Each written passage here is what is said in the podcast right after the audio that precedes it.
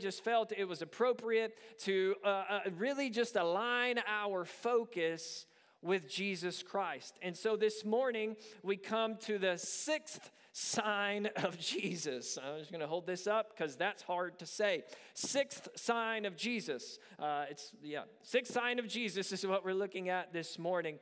And for me personally, I, I honestly, I connect with this sign or this miracle I think more than, than any other for a few reasons. It's slightly weird, it's slightly odd uh, in the miracle, but um, I, I find a connection with this because I see a question in this miracle that I often hear. Or in even a question, honestly, that I will often ask. The question is, why? How many of you have ever asked the question, why? Yeah, yeah, we all have. Uh, why didn't you clean your room? Right? You said you were going to clean your room six hours ago, but you're still playing Fortnite. So, where are we at? Room isn't clean. You know what I'm saying? Uh, why did you slap your brother? Or is that just our house? Pray for us, okay? Um, why do I not work out?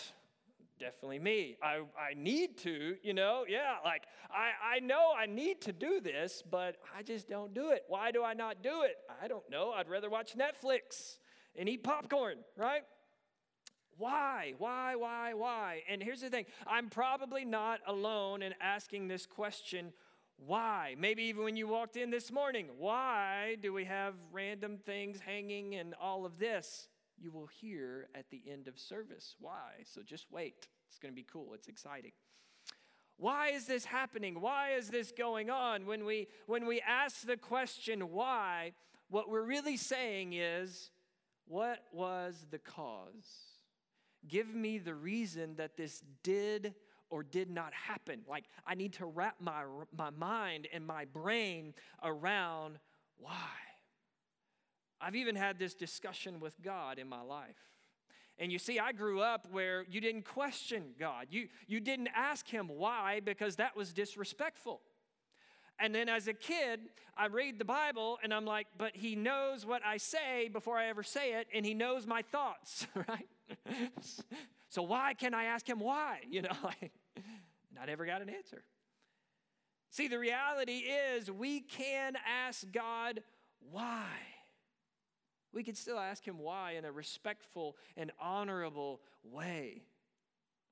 God, why didn't you heal my family member, or why won't you heal me now? God, why am I facing this, this tragedy, this difficulty, or this pain in my life? God, why? What is the cause? The same question is asked in our text today by the disciples. They're asking why. They're looking for the cause, for the reason eh, of, of something specific. And Jesus' response is profound, and honestly, it's a little odd, and we're going to learn from it this morning.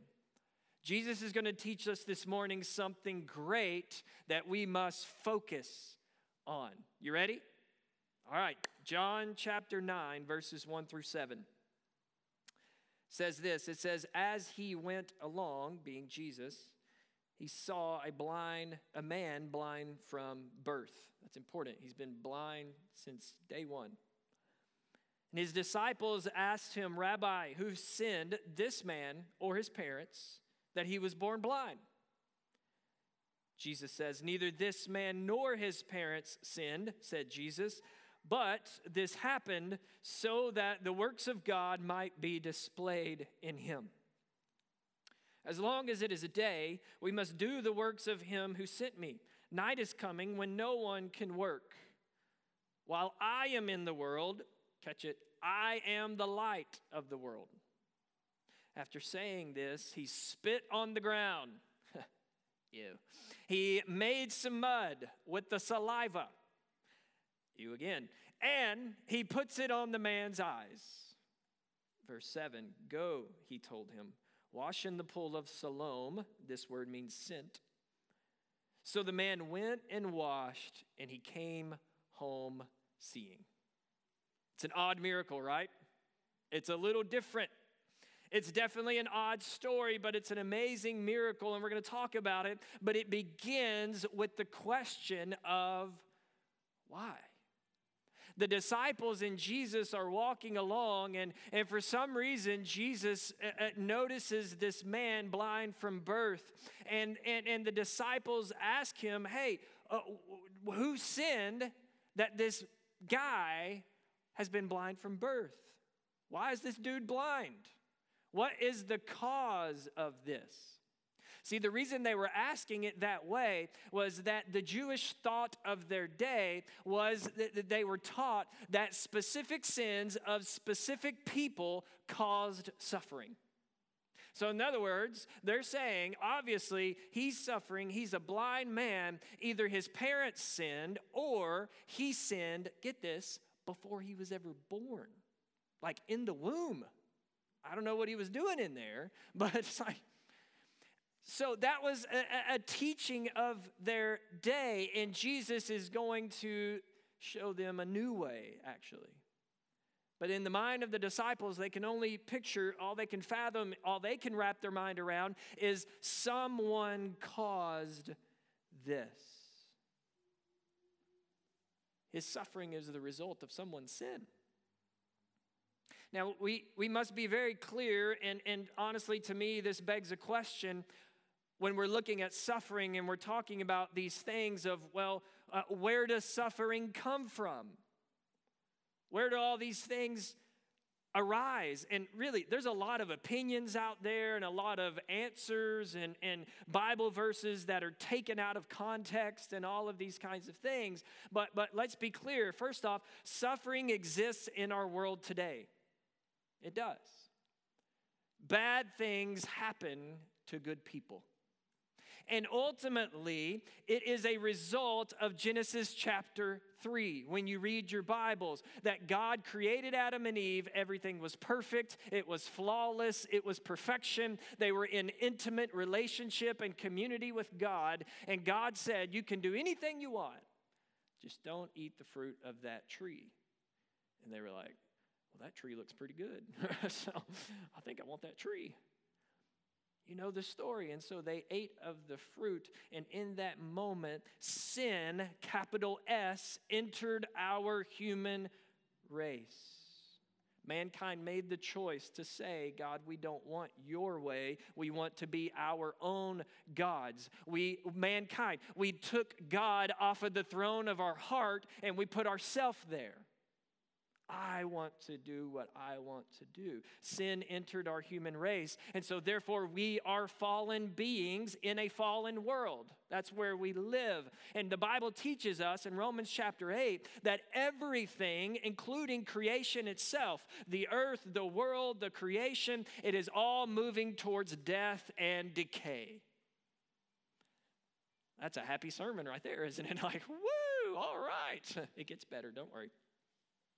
That's what Romans chapter 8 teaches us that ultimately, that because of sin, that we are fallen beings in a fallen world. And so when we talk about suffering and where does suffering come from, well, ultimately it comes from sin, capital S, the, the, the fallen nature of man all around us.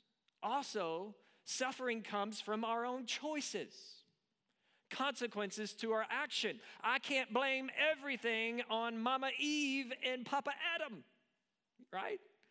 So, like my grandfather, for instance, thank God he, he, he, he, he followed the Lord. He got saved before he died, but he was a man who smoked cigarettes for 50 years and he got lung cancer and he died from lung cancer. He could not blame God for getting lung cancer.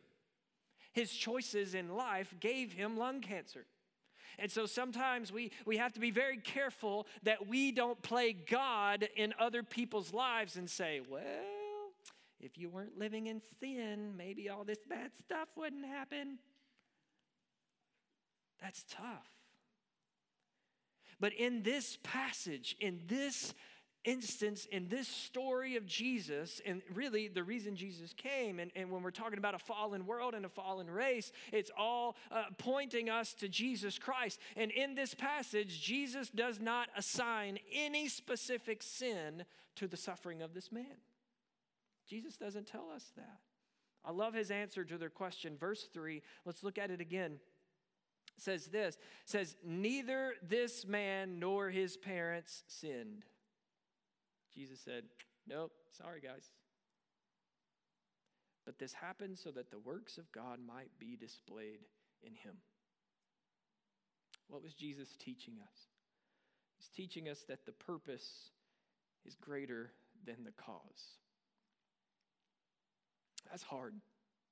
I'm gonna be honest with you. This week writing this sermon Many times, some people say, Oh, it's such a great sermon. Most of the time, it's because the preacher was messed up by it the week before, okay? you're just writing it, you're like, Oh, I'm sorry, God, you know. This is hard. What are we talking about when we say the purpose is greater than the cause? When we look at cause, we're talking about those questions of why. Why is this happening? Why is this going on? What is the reasoning? And see, the, the, the purpose answers the question how. God, how are you going to take this situation in my life, this difficulty, this pain? How are you going to use it for the glory of your name and the further of your kingdom? God, how? The purpose is greater than the cause. But listen, here's the reality. Oftentimes, folks, we can't see the purpose in the moments of our suffering and our pain. It's hard to see.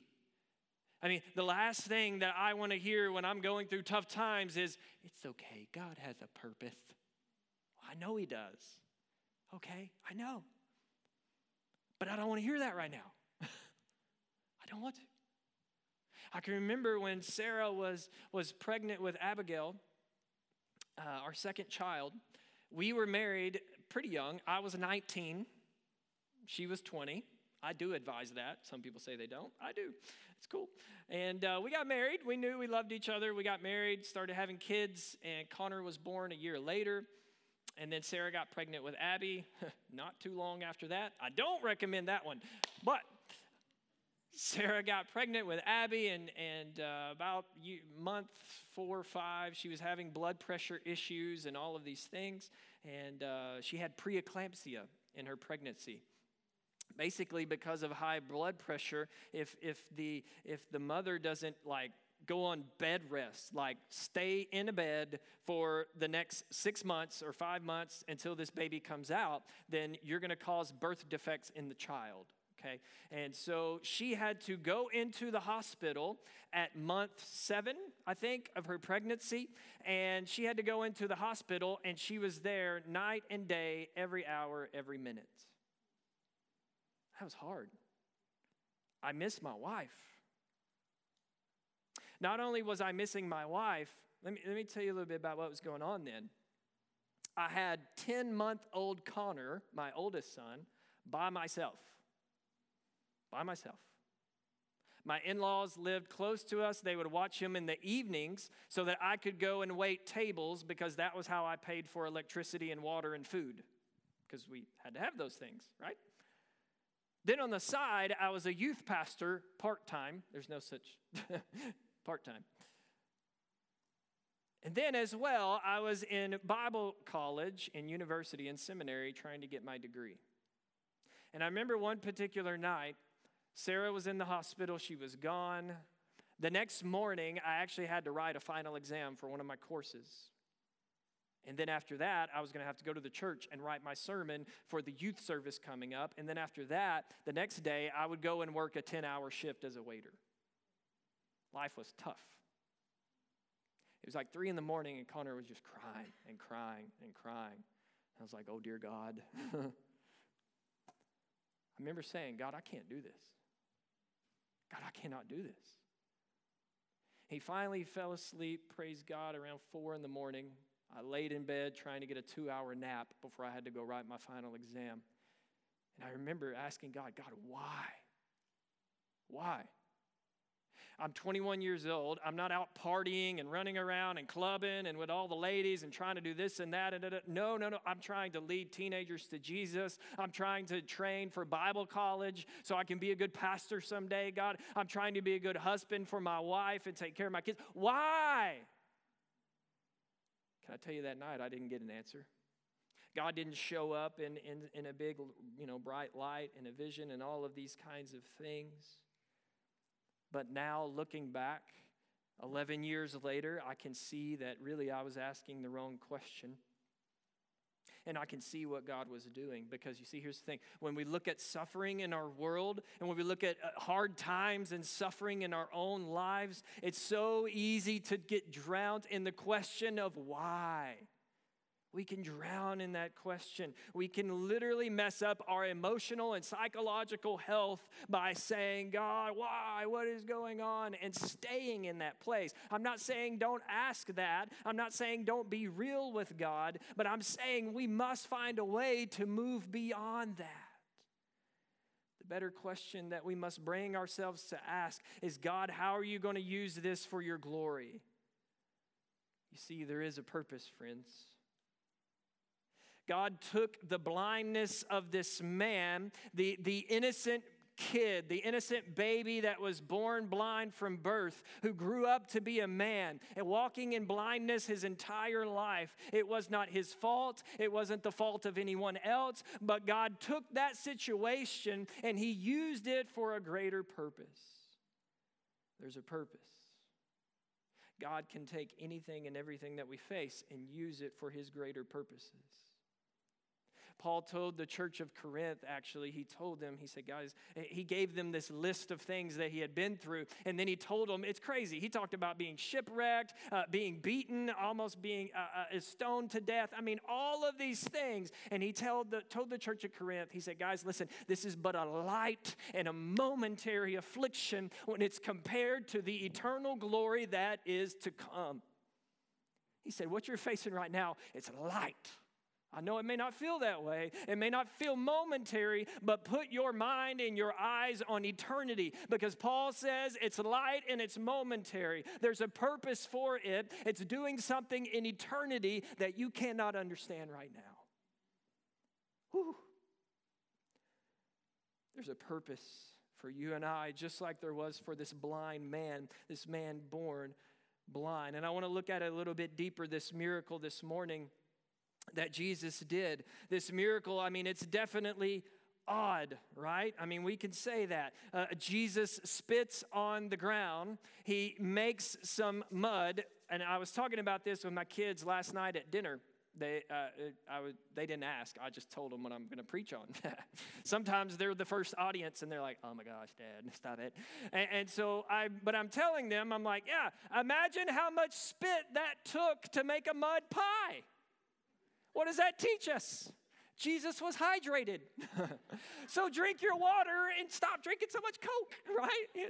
And juice. And, uh, there you go. WWJD. What would Jesus do? He would drink his water so he could spit on the ground. So Jesus spits on the ground. That's gross, Jesus. That's what he did. He had to have a lot. He took it and he makes a mud pie. I can make a mean mud pie. Just saying. You all ever make those growing up, or was that just a hillbilly thing in Arkansas? Might just be, I don't know. So we made mud pies because, you know, we didn't have anything else to play with. And we couldn't go in the house because the parents were like, stay outside and play. And I'm like, but it's hot. And they're like, there's a water hose. I'm like, oh my gosh. Okay, thanks, mom, dad. Love you too. Jesus spits in the ground. He makes a mud pie and he takes this man born blind and he rubs mud all over his face. So, as if the situation wasn't bad enough, it's like, thanks, Jesus. like, I was blind, now my eyes are burning as well because I have mud all in them. Jesus sometimes did some odd things, right? He did sometimes. Jesus rubs it on the man's eyes and he tells him, Go and wash in this pool. And the man somehow figures out how to get there. He makes his way there, mind you, blind with the mud pie on his face, okay? And he makes it all the way to the pool. He washes off. And the story tells us that as he makes his way home, the man can see. He was, he was blind from birth. He's never seen the birds that he has heard his entire life. And for the first time, because of Jesus Christ, he can now see them. He's never seen the trees. He's heard the wind rustle through them, but for the first time, he actually sees them. He, he's never seen the ground that his feet have walked on day after day after day, probably wondering, man, what did my parents do that caused me to be born blind? What did I do? Questioning his life, questioning his existence. We don't know. But then all of a sudden, the ground that he could not see, he sees for the first time. The man is healed he's healed. You see, up until this point, he's simply just wandered through life aimlessly in darkness, and now he sees for the first time. Remember, the purpose is greater than the cause. The Bible tells us that Jesus' response, we read it, verse 3, that this happens so that the works of God might be displayed in him. Listen, this does not mean that God caused the blindness in the man. That's important, church. Rather, that God, through Jesus Christ, would use this man's blindness for a greater purpose. For a greater purpose. Maybe you've wondered in your life, God, why did that happen to me? Why did I have to face that or go through that? Ultimately, church, we can't tell you why. But we can say, you know what? God can take that and He can use it for His greater purpose. He can redeem it, He can buy it back. That's what our God does. That's why Jesus Christ came into this world, was to redeem us and buy us back from the death and the sin and the hell that we are all headed towards without Jesus. God took this man's situation and used it for his greater purpose. I want you to look with me at the end of the story because I want us to wrap our minds around something this morning that's very, very important. Because you see, not only did Jesus come to restore this man's physical sight, but his spiritual eyes as well. You got to see it. Look at the end of the story, John chapter 9, verse 39, he says this Jesus said, For judgment I have come into this world, so that the blind will see, and those who see will become blind. What, what is Jesus talking about? We'll see. Some Pharisees, good old Pharisees, who were there with him heard him say this and asked, What? Are we blind too? See, they're mad at Jesus because guess what day it was when Jesus healed the blind man? The Sabbath. You got it, yes. Go back, listen to the other sermon, you'll get that joke. It was, it was a Sabbath, you know, and they even taught on that day, like you could not knead dough. You know what I'm talking about? When you knead dough when you're making some good baking stuff. Woo, my wife makes good baking stuff. You couldn't knead dough. And so they said, Oh, Jesus, nope, you broke the Sabbath because you were kneading when you spit in the dirt and you made a mud pie. Illegal canceled.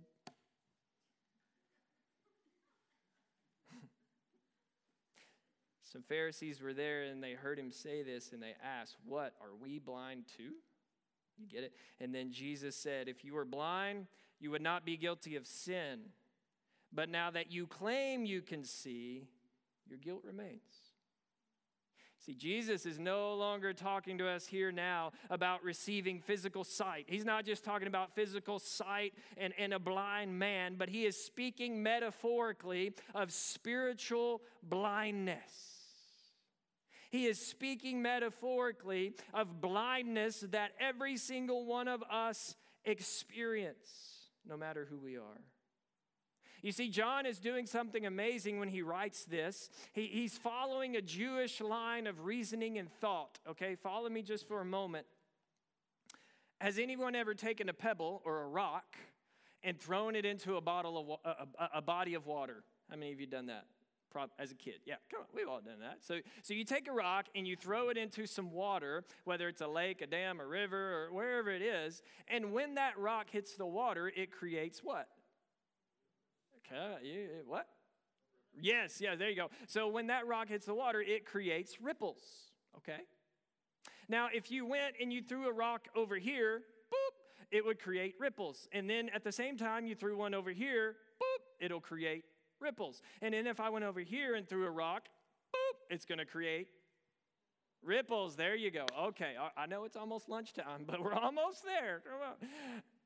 And so, this is what John is doing. This is how Jewish thought and reasoning worked. It was circular. Let me show you. In, the beginning of chapter 8, remember, uh, uh, one second, remember that your Bible is not written in chapters and verses. When John sat down and wrote his gospel, he wrote an entire letter inspired by the Holy Spirit. There were no chapters and verses. And so it's important for us as we read and study God's word that we don't just pick out one little verse, but we read it within its context. So we read the chapter before it and the entire chapter and the chapter after it. And we see how does it fit with the rest of the book and how does that book fit in the Bible. You with me? All right, don't glaze over. I know we're getting kind of teachy ish, but don't, okay. and so here's what John does actually in the beginning of chapter 8. Jesus says, I am the light of the world, and whoever follows me will not walk in darkness. Boop, he throws a rock. And then in chapter 9, we read it, Jesus says it again. He says, I am the light of the world. Boop, he throws a rock.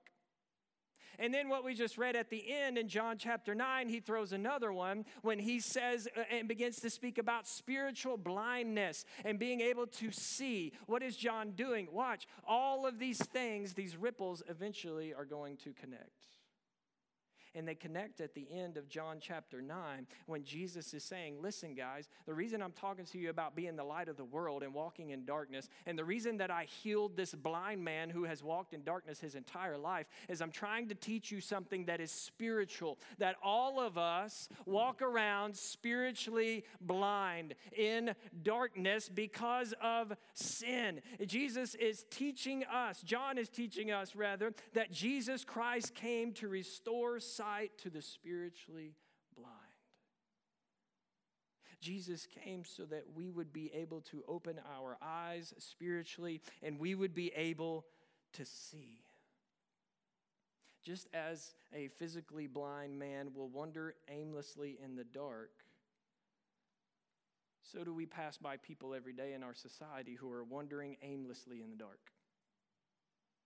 There are family members and coworkers and friends and neighbors that cannot see spiritually. And the Bible teaches us that Jesus Christ is the light that illuminates in the darkness. He alone can open the eyes of the Muslim man and the Muslim woman who is praying to Allah and trying to get into heaven without an assurance of salvation.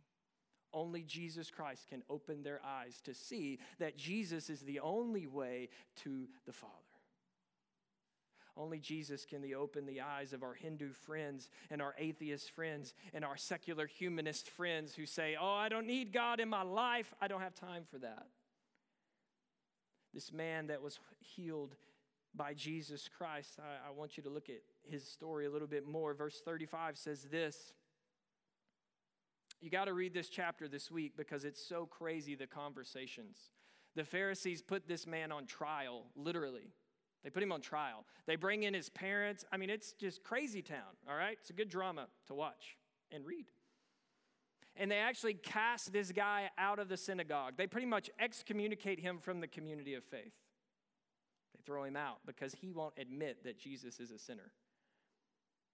So, verse 35 says Jesus heard that they had thrown him out.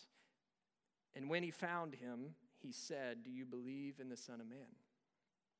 Remember, this guy hasn't seen Jesus at all. He heard him when he was blind, but he didn't actually see him. And then when he went back, Jesus wasn't there. And so here's what he says The man says in verse 36 Who is he, sir? Who's the Son of Man? That was a title of lordship. That was a title to, to give to the Messiah. So he says, Who is he? And the man asks, Tell me so that I may believe in him. See, he has physical sight, but now he's wanting his spiritual eyes to be open. Jesus said, You have now seen him. In fact, he is the one speaking with you. The man would have recognized his voice because that's all he knew his entire life was I got to listen because I can't see. I got to listen. And he recognizes Jesus' voice. And the man said, Lord, I believe. And he worshiped him. This was the purpose. Not only was his physical eye opened in this story and in this miracle, uh, uh, but his spiritual eyes were opened as well. He saw Jesus Christ as Lord and he believed in him and he worshiped him. That's where we get the song. That's where the author was even inspired by the song. Amazing grace, how sweet the sound that saved a wretch like me. I once was lost, but now I'm found. I was blind, but now I see. That's literally from this man's words. His spiritual eyes were open to see Jesus Christ as Lord, and he believed in him and he worshiped him. You see, church, God can take all of our suffering and pain and troubles, and He can use it so that the works of God might be displayed in us and through us. Is that your heart's desire today? See, for the purpose to become greater than the cause, Jesus Christ must be the supreme value of my life. If I'm really going to live this way where I can say, God, no matter what comes in my life, even though, yes, we may ask, why? God, what's the reason for this? And we may not be able to wrap our, wrap our minds or our brains around it. But can we say, God, no matter what comes, no matter what may happen in my life, Jesus, you are number one, and nothing else matters to me. And if I can glorify your name through that thing, then Lord, I'm all yours. Man, that's next level faith, guys. That's becoming spiritually mature, where we're not just raising our hands and repeating a prayer to follow Jesus, but we're saying, Jesus, I will follow you no matter what, because you are all that matters. You are all that matters. Here's the reality, but this isn't easy, but it's worship. It's not easy, but it's worship. Last year, some of you know this, some of you, most of you don't. In December of 2020, I was having all these health problems and different things going on in, in my physical body, didn't know what was happening. And I had to go to the doctor, didn't want to. They tested my eyes, it was my vision, ironically enough. Some things were happening, and then they wanted to do uh, uh, this other thing to check out my optical nerve. And then they said, Well, now you need to get an MRI because something's going on with your brain. And something's wrong there. And Sarah's like, I know, I've been trying to tell him, you know. I'm like, No, not like that. Just kidding. She doesn't so they said, You got to go get an MRI. You got to get this thing, we got to see what's happening. Did the MRI. Like two days later, I didn't have a doctor because I didn't really ever go to the doctor. I've always been healthy.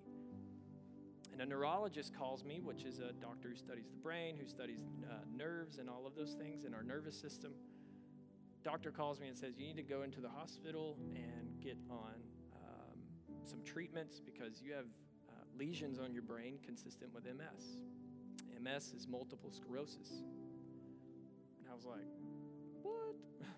so I went, did all these things, had to do more tests, and then I was diagnosed with multiple sclerosis. It's a disease that has no cure, and for some reason, your immune system gets mad at your nervous system and says, I don't like you anymore, and it starts causing holes in your brain. To say that I was just like, cool, whatever, God, I love you, this is great. That wasn't where I was. I laid in the hospital bed by myself for a few days and I remember asking God, God, why? Like, God, I, I sold everything and went and served you, served your church in South Africa for two years like he owed me something. I, I was trying to bargain with him. That was my first mishap. God, why? And I, I was trying to wrap my mind around it, trying to wrap my brain around it. And even still, sometimes to this day, I say, God, what is going on? Because I want to do certain things and I can't, and, and, and there's limitations. But can I tell you? I tell you that this story this morning, not to be like, whoa, that's so terrible, suffering, pain. No, no, no, no. But to help us understand that ultimately I have to come to a place where Jesus is the supreme value of my life, and I can say, God, no matter what may come, you're going to use it for your glory. Either you're going to heal me miraculously because there's no cure at all for this disease, or you're going to help me to lead others to you and to be dependent on you because Aaron sometimes thinks he can do it on his own strength. And the Lord's like, Oh, you think you can do it on your own? I'm going to help you have a little something to depend on me even. Whatever you're facing today, can I tell you that the purpose is greater than the cause? And for us to see life that way, Jesus has to be the supreme value of our life. And when Jesus is the supreme value of our life, we can begin to see all of the spiritually blind people walking around in our society, especially right in our area, right here. They may drive a nice car, they may have nice clothes, they may look like they have it all together, but they're wandering around in the dark spiritually looking for hope hope. The hope that we sang about earlier this morning. And we have it, church. If you follow Jesus, you have it. Would you bow your heads with me this morning and close your eyes? Maybe you're here this morning and man, you're just facing some tough things in life. And listen, I don't want to minimize those things at all. Maybe you're at that place where you're questioning, you're like the disciples, you're like, man, who what did I do? Or what did what did so and so do to cause this pain and this trouble? God, why is this happening in my life? It's a tough question, church. I want you to know this morning that the Lord is with you. That he will strengthen you and that he will walk with you hand in hand in this life. When you feel like you're at your end and I just can't do it anymore, I can't take it anymore, just lean into Jesus. Just lean into God and just tell Him, God, I need you. Maybe you're there this morning. Just whisper to Him, God, I need you. God, I don't get why. This is hard. This is a lot of pain. God, I need you. Maybe you're here this morning and you say, you know, I follow Jesus. I love him. This is a tough thing to say that the purpose is greater than the cause. It is tough. But the Lord today, I feel like He wants to burden our hearts as a church for the spiritually blind in our community. For those who are wandering through life looking for hope. God wants to use us, church. Father, I thank you for your word that is alive and active. Holy Spirit, I thank you that you take your word and you deposit it into our hearts. God, today we pray, open the spiritual eyes of our neighbors and friends who are lost and in darkness the ones who Jesus, they do not know you. They're not following you. They don't have a relationship with you. God, I pray, use us, God, for your greater purpose to see them come to salvation. God, use North Place Church, use each and every one of us in our workplace, in our neighborhoods to show the light of Jesus Christ to a world that's walking in spiritual blindness. God, your purposes are greater than anything else. Lord, I pray, use us. We love you. In Jesus' name we pray. Amen.